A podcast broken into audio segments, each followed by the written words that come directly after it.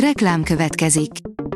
Ezt a műsort a Vodafone Podcast Pioneers sokszínű tartalmakat népszerűsítő programja támogatta, mely segít abban, hogy hosszabb távon és fenntarthatóan működjünk, és minél több emberhez érjenek el azon értékek, amikben hiszünk.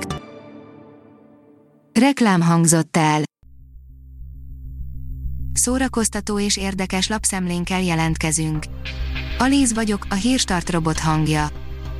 Ma január 4-e, Titus és Leona névnapja van. A MAFA oldalon olvasható, hogy George Clooney új szifie hasít a Netflixen, hatalmas rekord van születőben. George Clooney igazi filmes polihisztor, aki nem csak színészként mutatta már meg tehetségét, de rendezőként is egyre több munkát vállal, és nem ritkán e két mesterséget egyszerre űzi filmjeiben. Erre jó példa a karácsony előtt bemutatott új filmje, az Éjféli égbolt is, amely a Netflixen debütált és már is sokan rekordról beszélnek. Félreértettük Molnár Piroska visszavonulását, írja az NLC ahhoz képest, hogy márciusban még arról olvashattunk, hogy Molnár Piroska visszavonulni készült, most egy napi sorozat, a keresztanyu nem is akármilyen címszerepében láthatjuk viszont, de hogy jutott el a visszavonulás gondolatától idáig, természetesen ezt is megkérdeztük tőle. A könyves magazin írja, Bukowski gyűlölte a 9 és 5 között tartó taposómalmot. Sár Bukowski utálta a 9-től délután 5-ig szóló munkarendet, és borzasztóan örült, amikor végre kiszabadulhatott a mókuskerékből, mindez a kiadójának írt leveléből derült ki, amelyet a Far Out magazin publikált ismét. A Librarius írja, elhunyt Claude Bolling.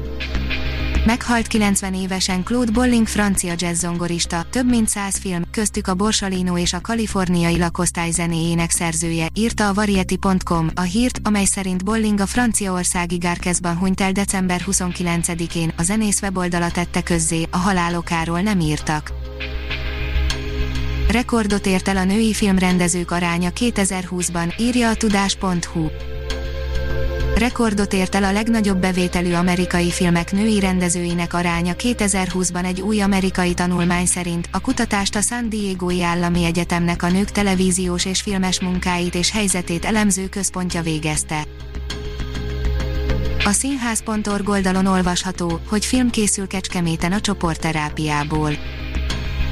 Cseke Péter rendező, a Kecskeméti Nemzeti igazgatója elárult néhány kulisszatitkot a produkcióról, a Nemzeti Filmintézet gyártási támogatásával színházak, valamint filmesek együttműködéséből készülhetnek izgalmas crossover művek. A kultúra.hu oldalon olvasható, hogy Verebes István, hátraarc. Verebes István könyve hitvallás a színházról, hátraarc, mondja a cím, de szeretném úgy érteni, hogy nem hátat akar fordítani a színháznak, a vezényszó inkább arra vonatkozhat, hogy nézzünk hátra jó pár évtizednyit a múltba, támadjanak fel kollégák, barátok, idéződjön fel, amit érdemes megfontolni a történtekből. Az IGN írja, Milla Jovovics lánya akkorát játszott a fekete özvegyben, hogy mindenki könnyekben tört ki legalábbis Milla Jovovics szerint, aki el is nevezte őt Bébi özvegynek.